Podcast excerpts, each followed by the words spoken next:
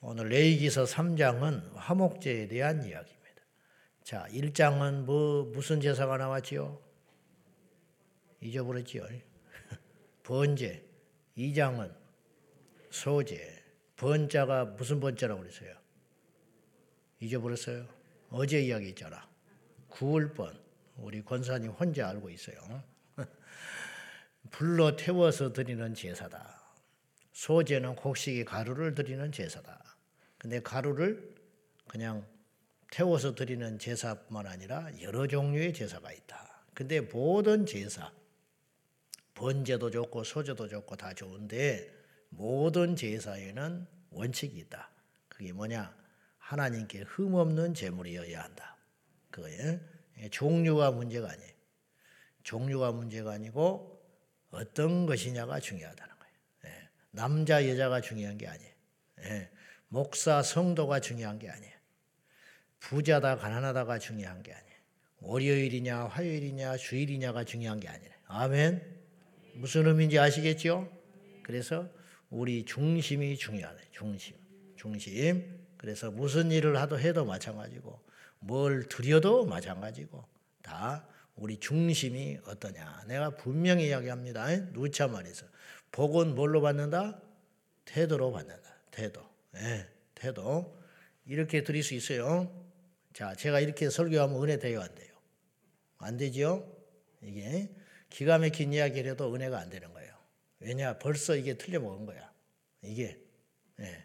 이거하고는 다르다 이 말이에요. 그죠? 하나님도 똑같아. 우리를 받으실 적에 이렇게 드리는 것하고 이렇게 드리는 건 다르다 이 말이죠. 자, 그래서 이제 번제와 소제는 제사의 어떤 형태의 문제라면 오늘 화목제 그리고 사장은 속제제가 나오는데 이거는 뭐라 할까요? 어떤 의미라고 할까요? 의미. 예. 그러니까 모양은 어, 번제야 불로 드리는 어, 속제인데 제사인데 그 속에 속제제냐 화목제냐 속건제냐 이거에 따라 또 달라진다. 그런 말씀을 드렸어요. 오늘 3장은 화목제. 화목제도 어, 화제요, 화제. 불로 드리는 제사인 것은 맞는데, 그러니까 번제 중에 화목제가 있다. 번제 중에 속건제가 있다. 번제 중에 속제제가 있다. 이런 뜻이 되겠지요. 그래서 오늘 화목제의 제사는 어떤 원리가 있고 어떻게 드리는지 이걸 살펴보자. 그런 말이죠. 자, 1절 봅니다. 반복해서 나오는 말이에요. 시작. 사람이 만일 화목제의 제물을 예물로 드리되 서로 드리려면 수것이나 암것이나 흠 없는 것으로 여호와 앞에 드릴지니. 자, 화목제의 제물을 하나님께 드리려면은 서로 드리려면은 그 말은 다른 것도 드릴 수 있다. 그래서 이제 양으로 드리는 화목제 또 염소로 드리는 화목제도 있는데 일단 서로 화목제를 드리려거든 이렇게 드려라. 수컷이나 암컷이나 상관은 없다. 그러나 꼭 칠게할 것이 있다. 그게 뭐예요? 흠이 없어야 된다. 큰 걸 받는 게 아니라니까요.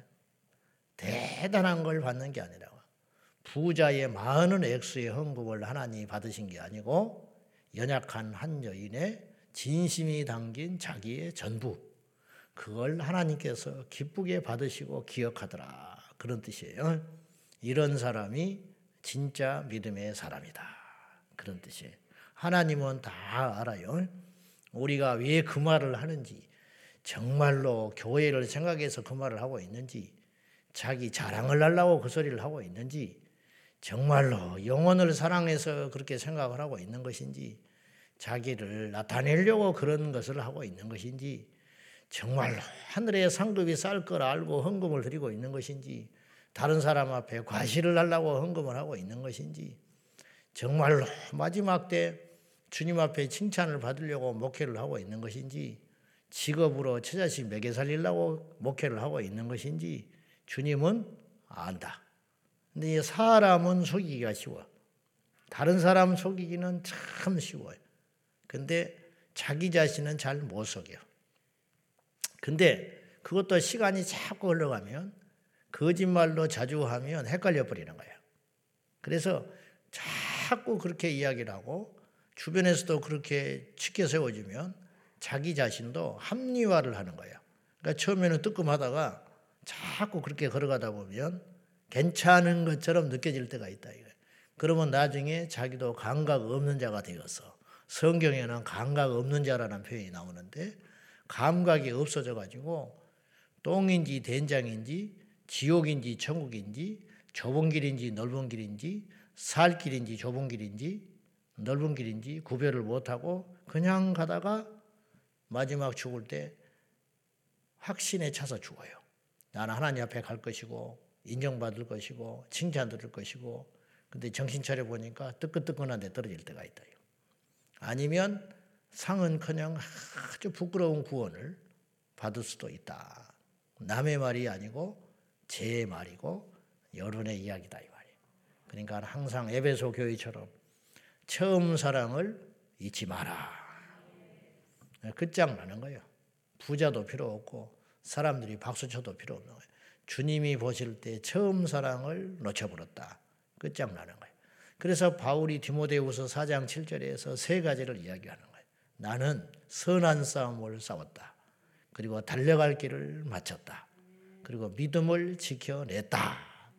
결코 쉬운 일이 아니에요. 바울이 자랑하려고 그런 말 하는 거예요. 자기 시기랑 고백. 진짜 바울은 그랬어요. 마지막을 보면 알잖아. 순교당했잖아요. 그걸 보면 그 정말로 바울은 그렇게 산 사람이라. 우리도 바울 같이 될 수는 없겠지만은 그 흉내라도 내보자 이 말이에요. 아멘. 그러니까 하나님 앞에 드릴 때 어찌 됐든 흠이 없는 것이어야 한다. 그런 말이죠. 우리 예배가 주일 예배만 중요한 게 아니에요.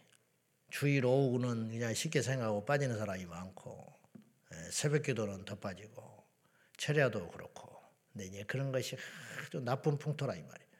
옛날에 우리 믿음의 선배들은 물론 지금은 밥 문화가 발전을 하고 맞벌이 문화가 발전을 하고 야근을 하게 되고 생활이 이렇게 되니까 그리고 우리 시간을 뺏는 게 너무 많아졌어요. 대중 매체, 핸드폰, 텔레비전, 내저, 캠핑 다녀야지, 주말이면 놀러 다녀야지, 애경사 챙겨 다녀야지. 옛날에는 뭐 퇴근하면 그만이고 전화도 없지. 누가 오라고 그래도 부고도 끝난 다음에 알아. 부고도. 장례 치른 다음에. 그러니까 좀 미안한 마음인데 지금은 몰라서 못 갔다는 소리를 못 해. 굉장히 바쁘죠. 어? 뭐 어디 숨을 데가 없어. 목욕탕에 가 있어도 찾아내니까. 예. 뭐 목욕탕 가서도 나오자마자 핸드폰 챙기면 바로 뭐 연락 오고 뭐 그렇게 하니까 우리가 숨을 곳이 없어요. 몰랐다, 뭐 시간이 뭐 어쨌다, 그거는 변명에 불과한 거예요. 그런 세상에 살기 때문에 어쩔 수 없지만은 옛날에는 수요 예배 드리는 숫자나 주일 예배 드리는 숫자나 주일 저녁 예배 드리는 숫자나 구역 예배 드리는 숫자나 똑같았다 이 말. 똑같았다. 그러니까 우리가 그런 것들이 옛날의 문화라고 버리지 말고 그런 것들을 어떻게든지 그 중요한 가치들을 지켜내려고 애를 써야 된다 이 말이죠. 근데 이런 귀한 신앙의 유산들을 우리 후대에 물려줄 생각을 못한 채 그것이 마치 구닥다리 신앙인 것처럼 그렇게 해서는 큰 일 난다 이런 뜻이에요. 부흥회를 해도 교인들이 안 보여.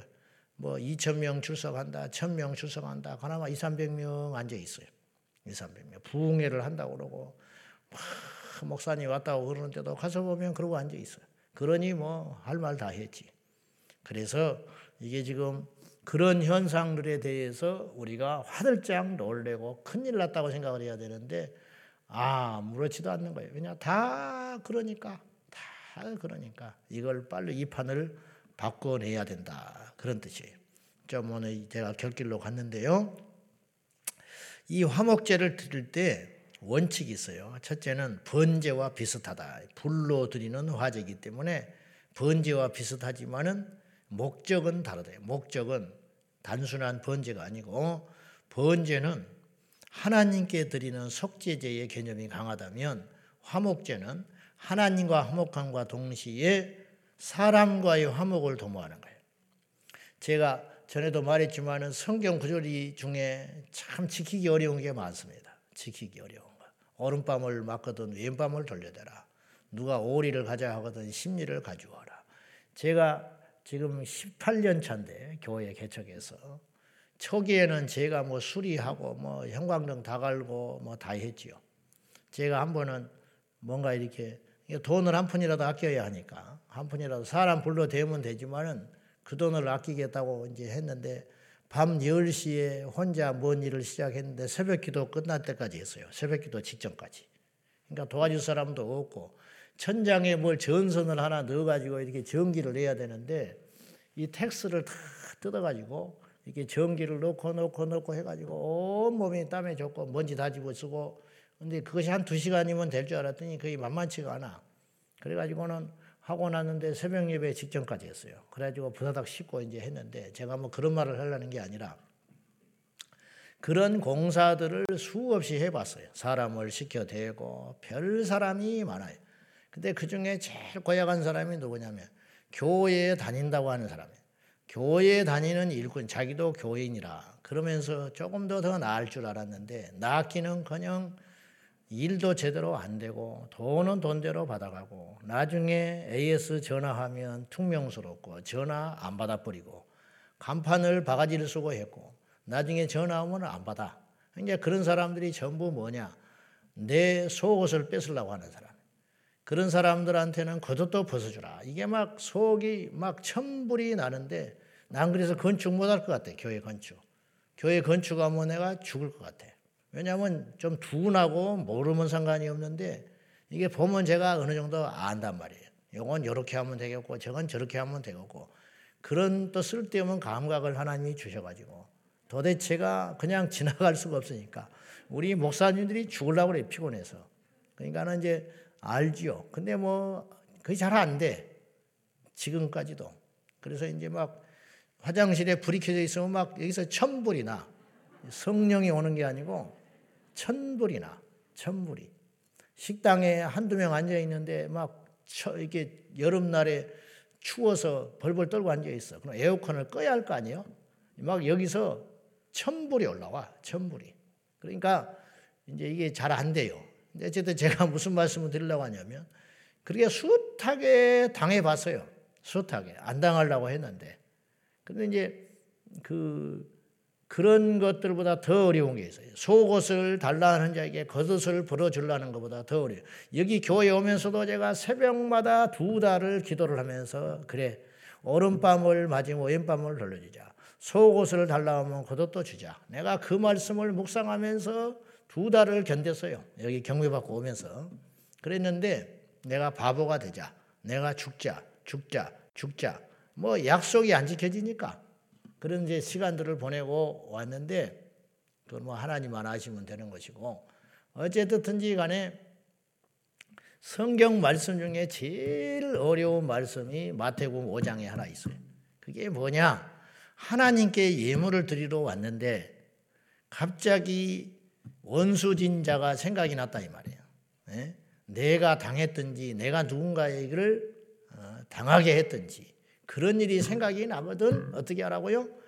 그 예물을 두고 가라. 하나님이 안 받으니까 갔다 와. 그 사람하고 화목을 하고 와서 하나님께 드려야 그것을 하나님이 받으신다. 그렇게 말했어요. 그러면 제가 주일날 설교를 하러 왔는데 많고 많은 사람 중에 피부치, 성도, 그리고 아무 상관없는 교회 일을 하다가 얽힌 관계들, 그런 관계 속에서 나하고 불편한 사람이 없겠냐 이 말이에요. 그러면 나는 예배자의 자격이 없다. 근데 모르면 상관없는데 분명히 누군가 떠오른다 이 말이에요. 여러분도 그렇죠. 그러면 전화라도 하든지 찾아가서 화해를 해야 되는데 대한민국에 수백만 명이 주일날 예배를 드릴 텐데 그런 사람이 얼마나 있냐 이 말이에요. 얼마나. 이게 정말로 어려운 실천이더라.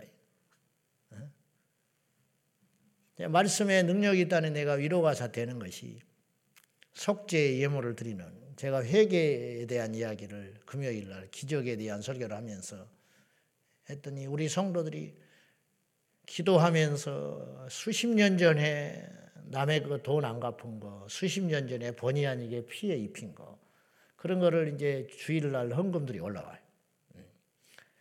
그때 당시에는 무심코 도움받았고 다 그런 줄 알았는데 이게 하나님 앞에 걸린다 이거예요.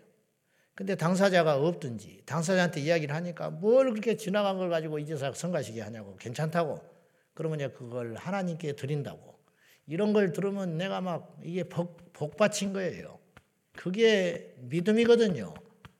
그것이 말씀의 열매거든요. 예, 이런 일들이 저와 여러분의 삶에 일어날 수만 있다면 이 나라 한국교회는 소망이 있다 이런 뜻이에요. 반드시. 오늘 주님께서 왜 화목제를 드리라고 하냐면 하나님과의 첫째는 화목이 우선이고 하나님과 아무리 화목이 됐다 할지라도 주변의 사람들과 화목이 되지 않으면 이게 땅에서 풀어야 하늘에서 풀리고 땅에서 매면 하늘에서도 매이는 거예요. 근데 이게 안 되니까 이게 보통 일이야. 이건 평생 주의를 지키는 것보다 더 어려운 일이에요.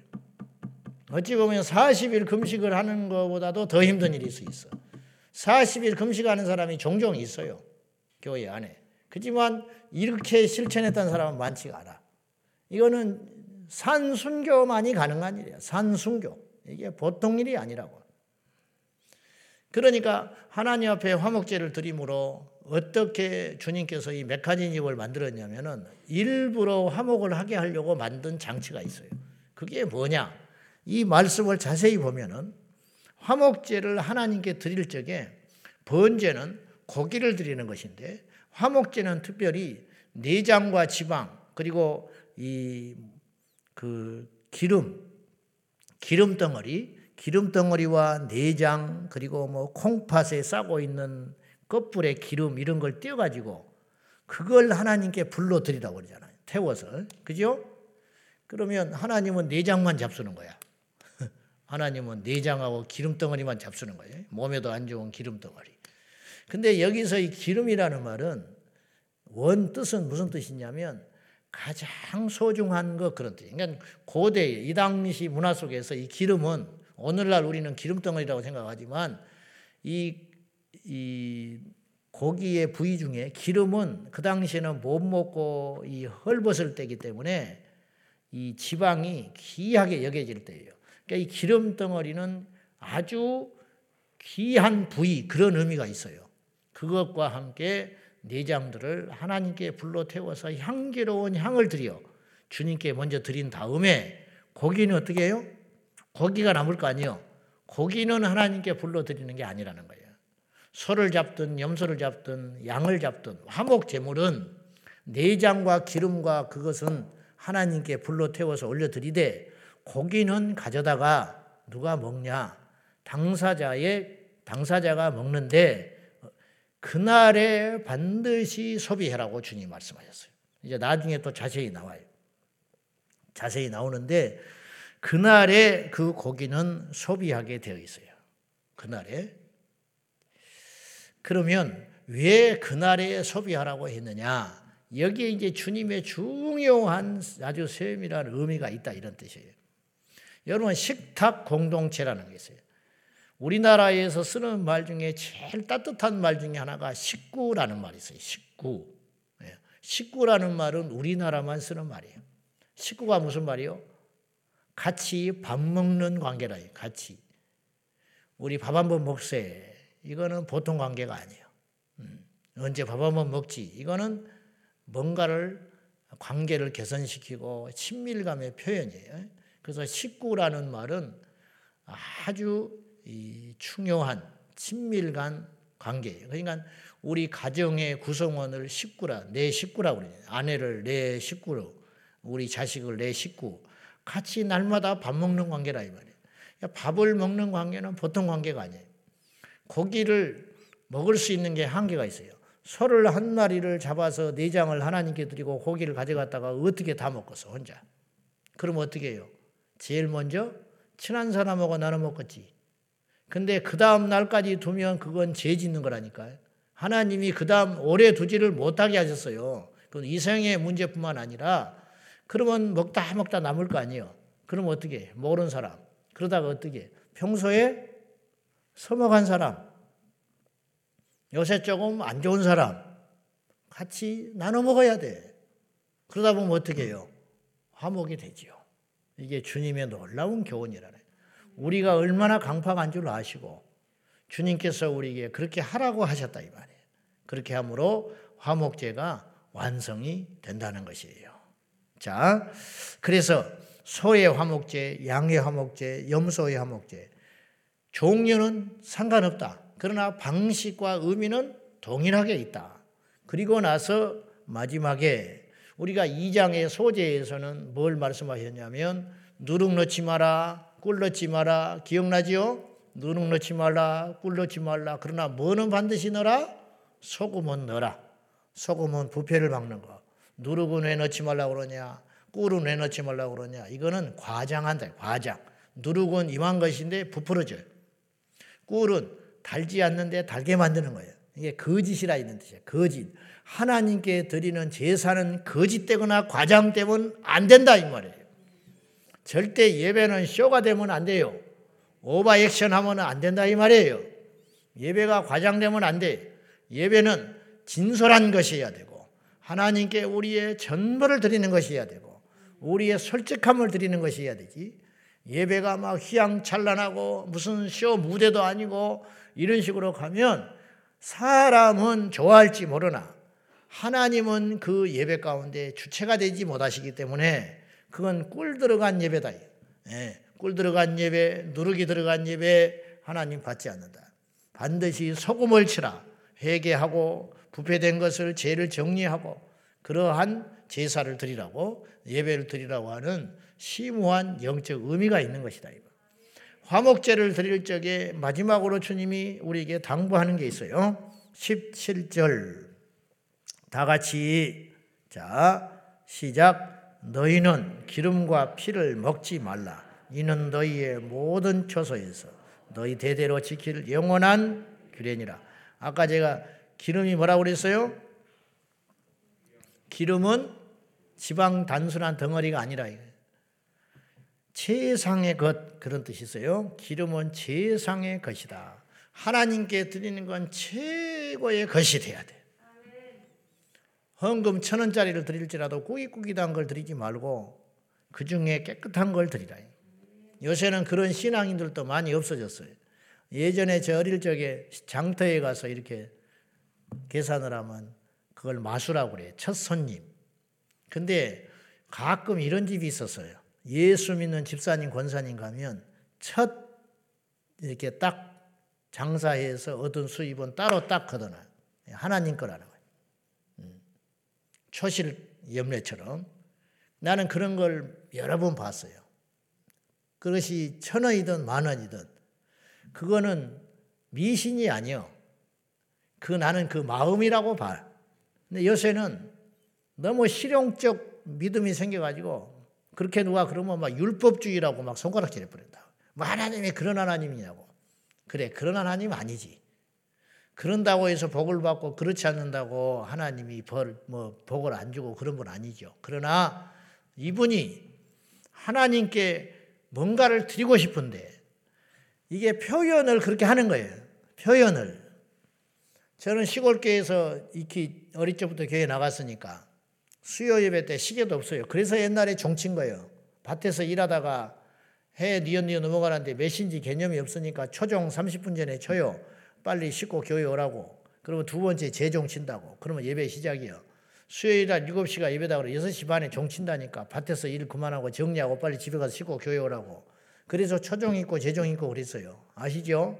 지금 뭐, 뭐 그런 정도 못 치는 세상이 됐지만은 그러면 제가 그 농사 지을 때 이렇게 보면은 첫 수확이라고 무, 배추, 감자, 고구마 이런 거 막 흙투성이 돼가지고 손 흙에 발에 흙 범벅돼가지고 사택이 교회 옆에 있으니까 사택에 내가 이렇게 무슨 일 있어 있으면은 그거 할머니들이 어른 집사님들이 그거 응? 준다고 하나님께 바친다고 그거 가져와서 목사님께 전도사님한테 드시라고 그게 마음이다 이 말이에요 마음 그걸 사람에게 준 게 아니에요. 사람에게 주는 게 아니라고. 음. 성미가 옛날이죠. 성미. 알죠? 교회 올 때 성미 이렇게. 근데 그 성미도 어떤 사람은 형편없는 걸 주는 사람도 있어. 형편없는 성미. 그래가지고 그걸 섞어가지고 먹으니까 나는 목회자의 자녀가 아니었지만 학교 다닐 때 목사 자식들은 성미 지긋지긋하대. 밥을 제대로 먹을 수가 없는 성미가 많았대. 그러니까 그래 가지고 복을 받는다고 그냥 안 된다는 거예요. 하나님이 살아 계시다며 나는 주여종한테 잘해라, 목사한테 잘해라, 헌금을 많이 해라 그런 소리가 아니라 이 말이에요. 하나님께 드리는 것은 극상품을 드려야 돼. 제상의 것. 어디 옷도 그냥 함부로 입고 와가지고 예배를 드린다고 덜렁덜렁 와가지고 예식장에도 그렇게 옷은 안 입고 가는 거예요. 예. 목사 자신도 요새는 뭐 양복도 잘 안 입고 무슨 티셔츠 벌건 거 입고 어? 리고렌 목사가 세들백 교회 리고렌 목사가 한국에 와가지고 어? 울긋불긋한 티셔츠를 입고 한번 강의를 했어요. 그 뒤로 교회마다 전부 그 옷만 입고 돌아다니네. 그러면 부흥이 되나? 그러면 세들백 교회 같이 되나? 그러니까 하여튼 그 안에 중심은 못 보고 어디서 그런 것만 보고 다니는 거지. 음, 그러니까 이제 그런 게 중요한 거 아니고 하나님 앞에 드릴 것, 내가 먹지 말고 하나님께 드릴 것은 기름, 최상의 것을 드리고 그 다음에 피는 취하지 말고 먹지 마라. 이건 계속 이야기하는 거예요. 피는 다시 말하지만은 두 가지 양면성이 있다고 그랬어요. 죽음, 두 번째는 생명. 피를 받다. 그러면 좋지 않은 거지. 내가 피를 받다. 근데 피는 없으면 죽는 거야. 수혈의 절대적인 요소. 피는 생명과 관계된 거. 피를 먹지 말라. 짐승을 먹되 고기를 취하되 피를 먹지 말라고 주님이 엄명을 하셨어요. 영원히 지킬 규례인데 왜 그걸 그렇게 말씀하셨냐? 이 피의 근원은 생명인데 생명의 주권자는 하나님이시다. 그런 뜻이. 고기는 먹어라. 양식을 위해서 먹되 그러나 잊지 마라. 이 짐승을 네가 죽여서 잡아서 고기는 취하여 먹을 수 있으나 이 짐승의 미물의 짐승의 생명조차도 주권자는 하나님인 것을 잊지 마라. 그렇게 엄명하시는 것이라 이런 말이죠. 결론 화목제든 뭐든지 간에 모든 제사는 하나님께 최상의 제물을 드릴 수 있어야 한다. 이것이 신앙의 기본. 시대가 앞으로 100년이 흘러가고 교회가 뭐 어쩌고 저쩌고 별 일이 일어나도 하나님에 대한 우리의 마음은 결코 변치 말아야 합니다. 뭐 MZ 세대니 어찌니 뭐 별 방정 맞은 소리들도 다니고 교회에 뭐 음, 메타버스니 뭐 시내버스니 이런 뭐 별소리 다 돌아다니고 AI니 뭐 줌이니 어쩌니 저쩌니 저쩌니 해도 하나님께는 최상의 것을 드릴 수 있어야 한다. 우리 교회가 부흥이 되는 건 하나님의 은혜이기도 하지만은 저는 그렇게 봐요. 왜냐? 예전에부터 중요한 가치들을 지켜내려고 애를 쓰니까 목마른 사람들이 오는 거예요. 무슨 말인지 알죠? 괜히 유행 따라가서 끈들끈들하지 말고 중심을 가지고 말씀에 기록된 대로 어, 어떤 하늘에서 무슨 일이 생긴다. 천지가 개벽한다 할지라도 우리와 하나님 사이에 지켜야 할 신앙의 원칙이라는 것이 있어. 그것을 지켜내고 우리 후대한테 물려주는 우리 제자 왕성께 모든 지체가 되시기를 주님의 이름으로 축원합니다. 아, 우리 부모님은 예수를 그렇게 믿더라. 아, 우리 부모님은 주의를 그렇게 지키더라. 아, 우리 부모님은 하나님께 헌금을 드릴 때 그렇게 드리더라. 우리 부모님은 신방을 받을 적에 저렇게 신방을 받더라. 우리 부모님은 주의 종을 대할 때 그렇게 대하더라. 이런 것이 있어야지 이런 가치들이 자꾸 무너지고 없어지면 결국 손해를 누가 보냐면 당사자가 본다. 이런 뜻이에요. 그걸 꼭 기억하고 하나님 앞에 꼭 지켜나가는 저와 여러분 되시기를 축원합니다. 기도하십시다. 자, 이 시간에 기도할 적에 우리는 정말 하나님 앞에 최선을 다하고 있는가? 하나님께 최상의 것을 드리고 있는가? 하나님 앞에 최고의 것을 드리고 있는가? 하나님 앞에 가장 귀하고 가치 있는 그 시간, 그 물건, 그 마음, 그 정성, 그것을 제대로 드리고 있는가? 오늘 이 아침에 깊이 통찰하면서 주여 다시 각성하여 그 처음의 믿음의 자리, 첫사랑의 자리로 돌아가게 해달라고 우리 하나님 앞에 기도하겠습니다. 살아계신 하나님 아버지, 우리를 위하여 그 보배로운 피를 흘리사 우리를 죽기까지 사랑하신 예수님, 오늘 화목제를 통하여 하나님 앞에 재상의 것을 드려라. 살아계신 하나님 앞에 중심을 드리라고 말씀하시는 주여, 우리가 날마다 날마다 깨어서 가장 소중한 시간, 가장 가치 있는 것, 가장 귀한 것, 가장 아까워하는 것, 그걸 하나님께 드릴 수 있는 믿음의 사람들이 되게 하여 주십시오. 아브라함은 이삭을 드렸습니다. 주님, 사도 바울은 자기의 생명을 드렸습니다. 우리는 주께 무엇을 드릴까요? 마리아는 옥합을 깨뜨렸고 베드로는 자기의 전생애를 걸고 마지막에 십자가에서 거꾸로 죽었습니다. 아버지 세상이 물구나 무 서고 거꾸로 간다 할지라도 하나님을 향한 우리의 사랑과 예배는 변치 말게 하여 주셔서 이 마지막 때의 마지막 주자로 하나님 앞에 깨어 있어서 세상의 것을 가장 귀한 것을 가장 소중한 것을 하나님께 드림으로 인하여 하나님이 받으신 집한 예배가 제사가 성립될 수 있도록 도와주시옵소서 죽게 드리려거든 하나님 앞에 흠없는 제물을 드리라. 흠없는 제물을 찾아 나서기가 쉬운 일이 아닐 것이고 흠없는 제물 가치 있는 것 비싼 것 고귀한 것 그것을 찾아서 하나님 앞에 제사를 드리려느라고 그 제사 드리는 자는 얼마나 많은 시간과 정성과 마음을 드렸겠습니까? 주여 우리도 그리하게 하여 주셔서 하나님 만복의 군원 대신 하나님 앞에 복을 받으며 영생을 누리며 주님의 사랑을 깨닫는 우리 모두가 되게 하여 주시옵소서. 주여 감사합니다. 하나님 아버지 오늘도 우리가 주 앞에 예배하러 왔으나 형제와 불화한 상태가 있을 수 있습니다. 진정한 화목의 제사를 하나님께 드리게 하여 주소서. 내가 주님 앞에 죽어야 화목의 제사가 되거늘 아직도 죽지 못하며 하나님께 이렇게 교만하여 완악하게 살아 있으니 이로 인하여 불화가 일어나고 이로 인하여 시끄럽고 이로 인하여 여호와의 영광이 가릴까 두렵습니다. 주여 간절히 비하옵나니 하나님께 나올 때마다 제상의 것을 드리게 하여 주시옵소서. 흠없는 제물로 여호와께서 받음직한 제물을 우리 자신이 되어서 드리게 하여 주시옵소서. 오늘도 최고의 시간을 하나님께 드리기 원합니다. 오늘도 최고의 귀한 것을 여호와 하나님께 드리기를 원합니다. 오늘 하루를 온통 주님께 드리기를 원합니다. 주여 받으시고 사용하여 주옵소서. 예수님의 이름으로 축복하며 기도하옵나이다. 아멘. 주여, 주여, 주여. 살아계신 하나님 아버지, 날마다